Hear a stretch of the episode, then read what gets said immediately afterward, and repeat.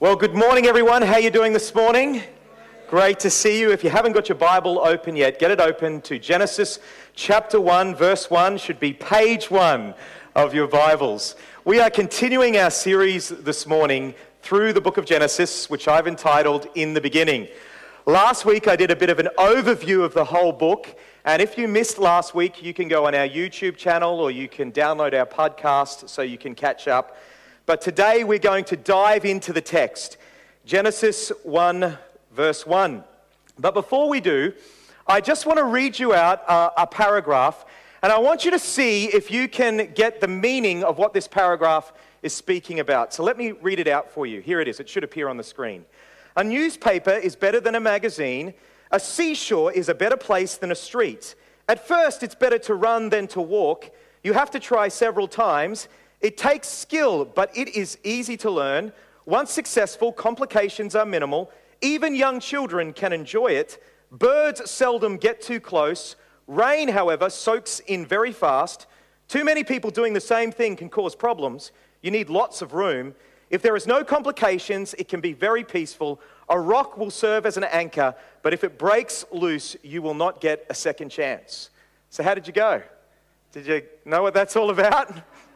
Well, here's the thing unless you know what the subject of a paragraph is, it'll be hard to make sense of the details of the paragraph. So let me give you the subject. The subject of this paragraph is this it's a kite. Now, with that firmly lodged in your mind, let me read you the paragraph again. A newspaper is better than a magazine. A seashore is a better place than a street. At first, it's better to run than to walk. You have to try several times. It takes skill, but it's easy to learn. Once successful, complications are minimal. Even young children can enjoy it. Birds seldom get too close. Rain, however, soaks in very fast. Too many people doing the same thing can cause problems. You need lots of room.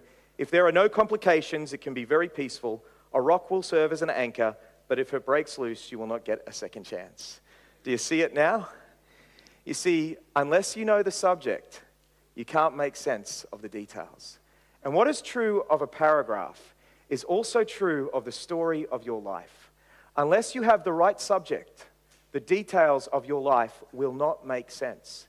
And what the Bible says is the subject of our lives was not supposed to be us, but it was supposed to be the God who created us. But who is God? I mean, people all around the world believe in God, but who is God? Well, this was a question that the Israelites faced as they left Egypt and headed towards the promised land, Canaan, because they were surrounded by nations who believed in gods. But who was their God? So Moses wrote Genesis 1 and the story of creation. And while it does speak about the details of creation, the main purpose of Genesis 1 is to tell the Israelites who God is and what he is like. And so that's what I want to look at this morning as we examine Genesis 1. Who is God and what is he like? And the very first thing that Genesis 1 tells us about God is that God is eternal. Look down in your Bibles in verse 1, we read this In the beginning, God. Before anything else existed, before anything else was made, there was God. God is eternal. Now, the eternality of God is expressed in two ways. Firstly, it's expressed by the fact that God is not bound by time. You know, you and I, we are bound by time. We have 60 seconds in a minute, we have 60 minutes in an hour. We have 24 hours in a day. We have seven days in a week. We have 52 weeks in a year. And we can't go forward in time or we can't go backward in time. But God is not like that. God is eternal. He is not bound by time which means he sees the past, the present, and the future all at once. As God says in Isaiah 46, verse 9, I am God and there is no other. I am God and there is none like me, declaring the end from the beginning. God is eternal, He is not bound by time. Uh, one of my favorite movies from the 80s is Back to the Future. Who loves Back to the Future? Yeah, fantastic movie. And in the movie Back to the Future, Doc, he's able to create a time machine out of a DeLorean.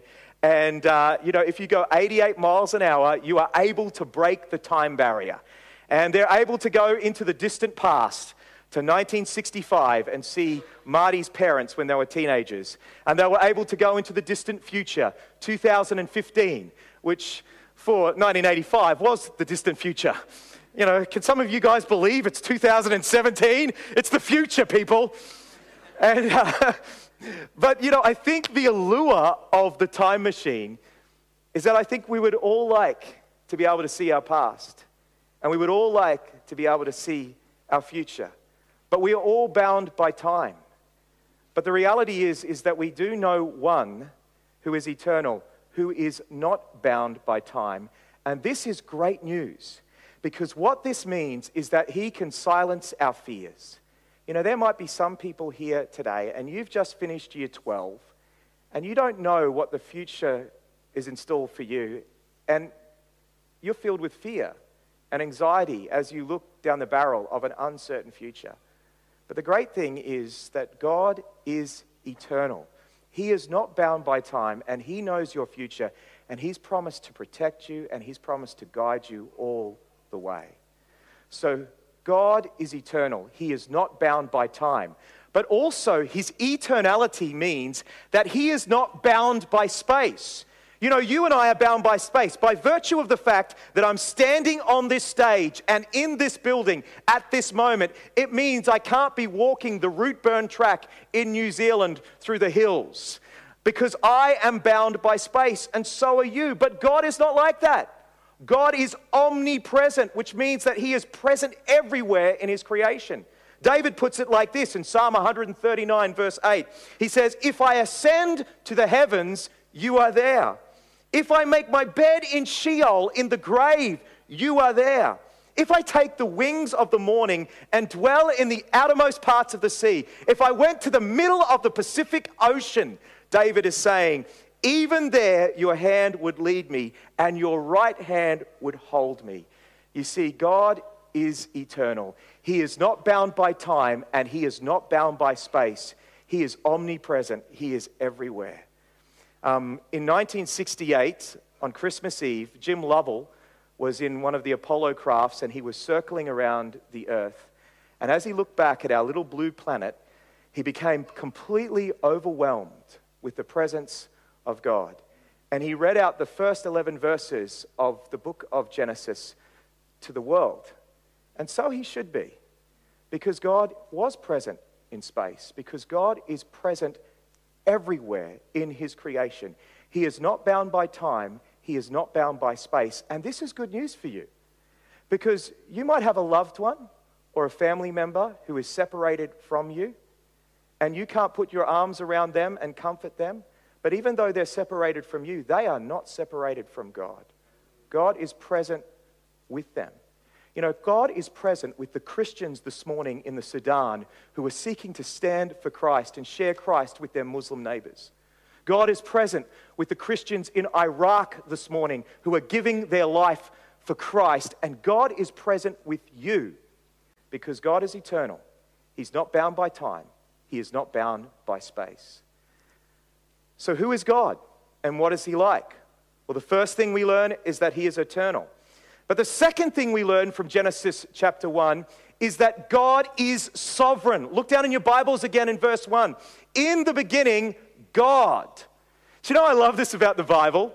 Is the Bible never seeks to prove the existence of God. The Bible assumes that God's existence is self evident. Because if there is something, something can't come from nothing. If there is an effect, there must be a cause.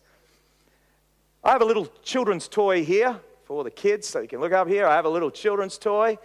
Now, even though you might not know what this children's toy is, or you might not know how this toy came into being, the very fact that this toy is here and it's not nothing means that it was created by someone. Now, Atheists know that this is a very powerful argument. The argument of first cause, that if you have an effect, there must be a cause, which is why atheists in the middle of last century, they started to put forward that therefore the universe must be eternal. Matter must be eternal. It must have never had a beginning. For example, Carl Sagan in his book on the cosmos Carl Sagan was the premier atheist from last century. He opens his book on the cosmos this way He says, The cosmos is all there is, or all has been, or all will be. In other words, the universe is eternal. However, the only problem for Carl Sagan is that as last century went on and telescopes got better and astronomers and physicists were able to look out into space, they observed something very significant. They observed that the universe was expanding, which means that it must have had a point of origin. It must have had a beginning. It's not eternal. Uh, Arnold Penzias, physicist and Nobel Prize winner, he writes this. He says, Astronomy leads us to a unique event, a universe which was created out of nothing, one with a very delicate balance needed to provide exactly the conditions required to permit life. And so now most physicists and scientists believe that there must have been a point of origin when the world began. Um, Robert Jastrow, former NASA scientist, he writes this For the scientist who has lived by faith in the power of reason, the story ends like a bad dream. He has scaled the mountain of ignorance. He is about to conquer the highest peak. And as he pulls himself over the final rock, he is greeted by a band of theologians who have been sitting there for centuries. You see, if there is an effect, there must be a cause. If there is something, something can't come from nothing. It must have come from someone. And the Bible says that someone is God. In the beginning, God. Now, God's sovereignty is expressed in this passage in two ways. Firstly, it's expressed by the fact that God is separate from creation. You see, surrounding the Israelites were people who were pantheists. Pantheism is the idea that God is in the rock, or God is in the sun, or God is in the tree, or God is in an alligator, or God is in you. But over and over again in Genesis chapter 1, it unequivocally affirms that the Creator is not the creation. That God is not one with creation, He's separate from creation. So, day one, God created the light and the darkness. God is not the light and the darkness. Day two, God created the sky and the sea. The sky and the sea is not God. Day three, God created the earth and the vegetation. God is not the earth and the vegetation. Day four, God created the sun and the moon and the stars. You know, in Egypt, they worshiped the sun, they worshiped Ra, the God of the sun. But Genesis 1 is saying, no, he's not God. God created the sun. Day five, God created all of the fish of the sea and all of the birds of the air. They are not God. And day six, God created all of the land creatures and He created human beings. They are not God. Creation is not the creator, God is separate from creation. Now, as I was studying that this a couple of weeks ago, it really, really hit me very powerfully. You know, even though people nowadays would never say that God is the rock or God is the sun, or God is the moon. Yet, how many times do people in our day still attribute creation as the creator? How many times do people talk about Mother Nature? Have you heard that? Or they talk about the universe bringing things into existence. But Genesis 1 unequivocally affirms that God is separate from creation. The creator is not the creation. Um, my wife, Tegan, uh, a few years ago, she was able to go to the Louvre in Paris. Has anyone else been to the Louvre? Been to the Louvre? And, uh, oh, lots of people. Fantastic, you lucky people. Um, and she was able to go view the Mona Lisa, which is one of the world's most famous paintings. Here's a picture of the Mona Lisa. You might know the Mona Lisa. And uh, when she went and, and, and looked at the Mona Lisa, it's not like Leonardo da Vinci, who was the painter of the Mona Lisa, was in the Mona Lisa because Leonardo da Vinci is dead, he's in the grave. Yet, as you view the Mona Lisa, what you do see is you see the creative ability and the creative beauty of the Mona Lisa's creator, which was Leonardo da Vinci. And you see, as you and I, as we go out into creation, we are not supposed to look at creation and worship it. But we are supposed to go out into creation and see the beauty and be filled with wonder at how great our Creator God is. Have you ever had one of those moments where you've stood on a mountain and you look out over and you just see this enormous scene before you and you are humbled by the majesty of what you see. Recently, I went to New Zealand and I and, and you just see mountain after mountain, snow capped mountains, and it just fills you with this sense of wonder. You're not supposed to worship the creation, but that sense of wonder is supposed to point you to the Creator who made all those things. So God is sovereign, He is separate from creation. But also, his sovereignty is expressed in Genesis 1 in that he is greater than creation. In Genesis 1, over and over again, we see God naming certain things. Look down in your Bibles, in verse 5, we see this God called the light day, and the darkness he called night. In the ancient world, the act of naming something demonstrated that you had authority over that. Now, this is so, still true today. I mean, as parents, we give names to our children, which demonstrates that we have authority over our children as parents. And here we see in Genesis 1 God giving names to things, demonstrating his authority, demonstrating that he is greater than creation. And this is good news for you as well, my friends, because you might be facing something this morning that you feel is greater than you. Maybe your marriage is breaking down and you are like, oh, this is greater than me. I don't know how I'm going to cope with this. Well, it may be greater than you, but it's not greater than the sovereign God.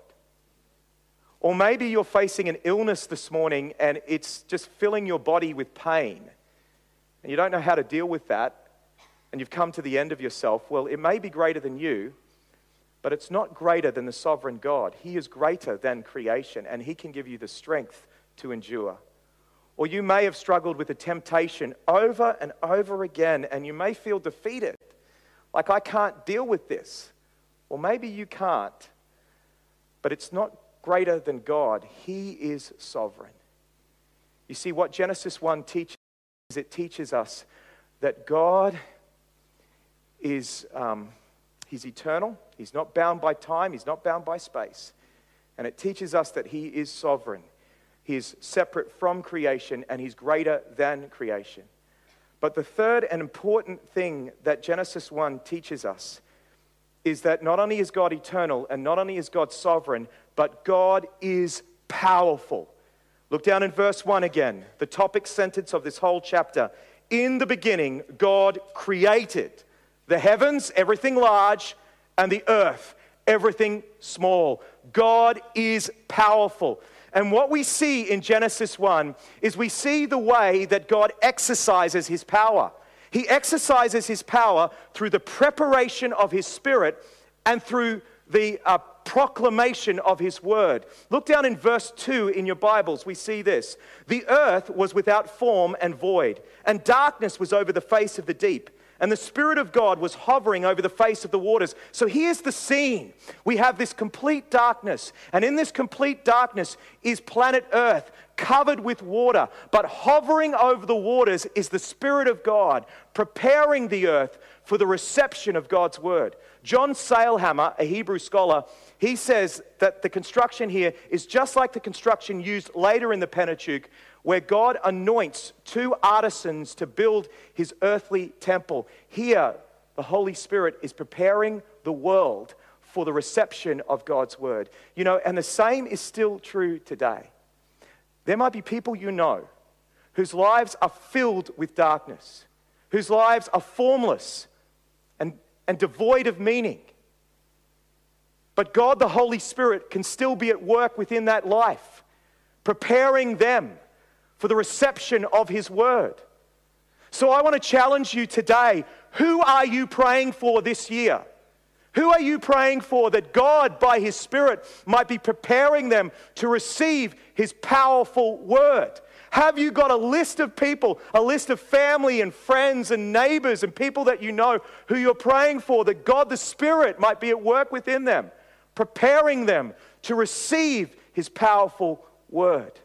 Well, then, down in verse 3 to the end of the chapter, we see that God exercises his power through the proclamation of his word. And there is this formula that is repeated over and over again. We see an announcement, and God said. Then we see a command, let there be. and then we see a result, and it was done. Everything was created through the powerful proclamation of God's word. Now, I know the question that you're probably wondering this morning as we come to Genesis 1. The question you're probably wondering is Are we supposed to take Genesis 1 literally? Are we supposed to take this as actually recording for us the way that God actually made the world? Well, when it comes to Genesis 1, Christians have interpreted Genesis 1 in different ways. And I want to give you basically three ways that different Christians have interpreted Genesis chapter 1. The first way that Christians have, and by far the most popular way, is the literal view. People have believed that Genesis 1 is teaching us that God created the world literally in six days. In six days, God made this world by his word. Uh, another view that has been very popular in the last hundred years is the view that the word day in the six days of creation refers to a long period of time. And it is true that as you look in the rest of the Hebrew Bible, you will see that the word day, yom, can refer to more than one single day. It can refer to a larger length of time. And so, uh, people, Christians over the last century, in wanting to harmonize the Bible with evolution, have said that the days of creation must have been long periods of time, and God used evolution in order to create the world. Well, a third group of Christians, they believe that uh, Genesis 1 is just poetic. And it's not necessarily describing how God created the world, but it's describing that God created the world. And of course, there is some, there is some you know, justification for this because um, Genesis 1 is a beautifully crafted piece of literature. For example, we do see um, this beautiful chiastic structure in the days of creation. The first three days of creation, we see God forming the earth. And then in the next three days of creation, day four to six, we see God filling the earth. So on day one, God creates night and day. On day two, he creates the sea and the sky. On day three, he creates the earth and the vegetation. He forms the world. And then on four to six, he then fills it. So on day four, he fills the day and the night with the sun, moon, and stars. He fills um, the sky and the sea with the birds and the sea creatures. And on day six, he fills the land with the land creatures and humans. So there is this beautiful chiastic structure within the days of creation. Further, in the very first verse of the book of Genesis, the three main words, God, Elohim in Hebrew, and heavens, Shemayim, and earth, eretz, these three words are repeated in multiples of seven throughout the text. And right at the end, on the seventh day, we have three sentences that describe the seventh day, and each one of those sentences in Hebrew have seven words. The word, the, the number seven for Hebrew people was very significant. It was a word of completion, a word of perfection. So this is a beautifully crafted piece of literature. However, in spite of that, I do believe that Genesis 1 does describe the way that God created the world. I do believe in the literal view of creation. I do believe in what it says here that this is the way that God made the world, even though it's a beautifully crafted piece of literature.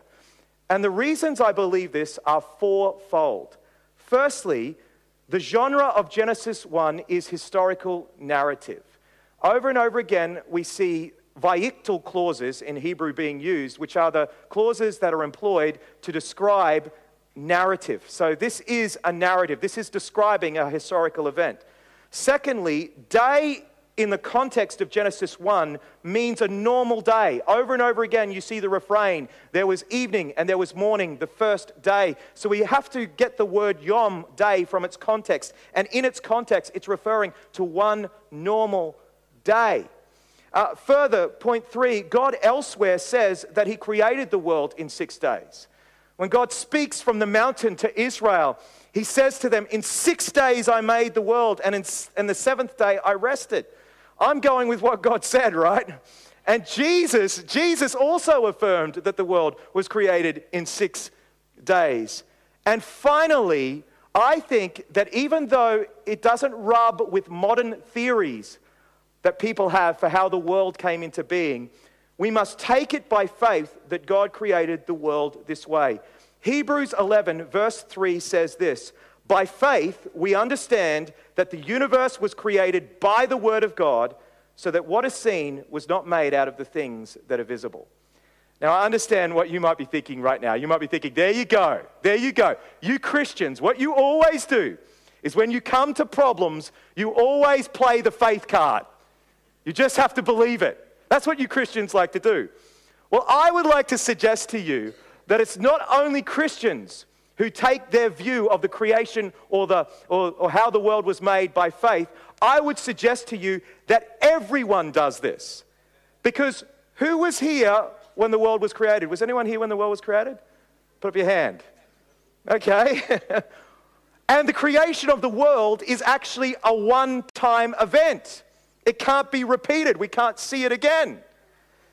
And even, even the most hardened atheist who believes in evolution does not realize that they have certain presuppositions that they take by faith. Evolutionists, for example, have an anti supernaturalistic presupposition, which means they don't believe that there is a God and they don't believe that God can intervene in the universe. And that presupposition that they can't prove, that they take by faith, then colors the way that they see everything. So let's just be honest. Yes, I'm a Christian, which means I have a presupposition that what God's word says, I believe. And I'm honest about that. Now, recently, I've been reading a lot of um, this guy by the name of Thomas Boston. Really, really fascinating read. He's a 17th century Puritan, and um, he poses this question, which you may have wondered at some point, is that why did God take six days to create the world? I mean, God is that powerful, right? That he could just snap his fingers and he could create the world instantly. Why did he take that period of time to create the world? Well, what Thomas Boston, I think, puts forward is that what God was doing in the days of creation was he was giving a pattern for how his powerful word works. You see, every single one of us begin in Genesis 1, verse 2. We begin in darkness. Our lives are formless and void of meaning. And day one, day one, what God does is He says, Let there be light. An illumination happens. And our hearts are filled with the light of the glory of Christ. Do you remember when that happened for you? I remember when that happened for me. I was 18. I grew up in the church. I had the, the language of faith, but I didn't have the reality of faith until God shone his light into my heart and said, Let there be light. Day two, God makes the dimensions of this world. He separates the sky and the sea. You know, becoming a Christian when you receive God's word, it doesn't make you less of a person, it actually gives you new dimensions in your life. Day three, God separates the waters and He makes dry land appear. In other words, He makes a place for us to stand. You know, God's word gives you a firm foundation for living. Day four, God creates the sun and the moon and the stars. And He says He creates them to give direction to this earth, to give it seasons. You know, God's word gives you direction. If you want direction, you find it in God's word. As David said, Thy word is a light unto my feet and a lamp unto my path. Day five, God creates all of the animals in the sea and in the air, and the world teems with life. God's word brings beautification into your life. And day six, God creates man to reflect his glory and to relate to him. God's word is the way that you can have a deep relationship with God. Where are you in the process? Maybe today you're here. Maybe today you're here and your life is filled with darkness. You don't have any meaning in life. You need to receive the word this morning. And God will turn the lights on and everything will change. He'll bring new dimensions, a foundation. He'll bring beautification. He'll give you direction. You know, I love what Thomas Boston says. He says Christians should have a direct relationship with God's word. Every family should be reading the Bible every day. Every Christian should, be, should commit themselves to the personal reading of God's word. And every Christian should commit themselves to coming and gathering together to hear God's word because it's powerful. It's the way that God works. Who wants to see people come to know Christ? We need to be praying. We need to be praying for God the Holy Spirit to be preparing their hearts. And then a really simple thing you can do is you can invite them along to church. You can invite them to hear the power of God's word proclaimed. Paul said, It is through the foolishness of preaching that people are saved. Faith comes by hearing. And hearing what? The word of God. And so, who is God and what is He like? Well, Genesis 1 teaches us that God is eternal. He is not bound by time, He is not bound by space. God is sovereign. He is separate from creation and He's greater than creation. And God is powerful. He exercises His power by the preparation of His Spirit and by the proclamation of His Word. I started out today by saying, you know, unless you have God, as the subject of your life, the details in your life will not make sense. And do you know what? For every single person of every single person here, every single one of us has not given God that central place in our lives. Every single one of us has not lived with God being the subject of our lives. We've all rebelled against him and turned from him. But fortunately, the God of creation was not just a God of creation, he was also a God of redemption. Just listen to this. This God who is eternal, who is not bound by time, 2,000 years ago, he entered into time in, in the Lord Jesus. This God who was not bound by space, he limited himself to the space of Mary's womb and was born a child in Israel. This God who is sovereign, who, who is separate from creation, he submitted himself to creation. He hungered, he thirsted, he, he was tempted just like every single one of us. And this God who is sovereign, who is greater than creation, he allowed the ones whom he had created to falsely accuse him to put a crown of thorns on his head, to beat him with rods, to nail his hands to a cross and crucify him, so that your sin and my sin could be paid for. But this God, who did not consider equality with God something to be grasped, but humbled himself and took the form of a servant, this God was powerful and three days later, by the power of the Spirit and at the command of God, he was raised from the dead. And now he offers to anyone who will receive him Jesus, the Word, the Word who was in the beginning with God, who was God, the Word who was made flesh and who dwelt among us. If anyone will receive the Word, the subject of their life now will change. He, the Word, will become the subject of your life, and your life will change. It will be filled with meaning. Everything will be different. The darkness will be made to light, and God will form in you His new creation work. Let's stand and bask at the God of creation and the God of redemption as we read Genesis 1. I'm sorry for getting so excited. But this is exciting stuff. We should stand in awe of the God who's revealed to us in Genesis 1. How can you not? What an amazing God! He's eternal, He's sovereign, He's powerful, and He chooses, in order to add to His deity, humanity, to limit Himself in his incarnation in order to rescue us. What an amazing God.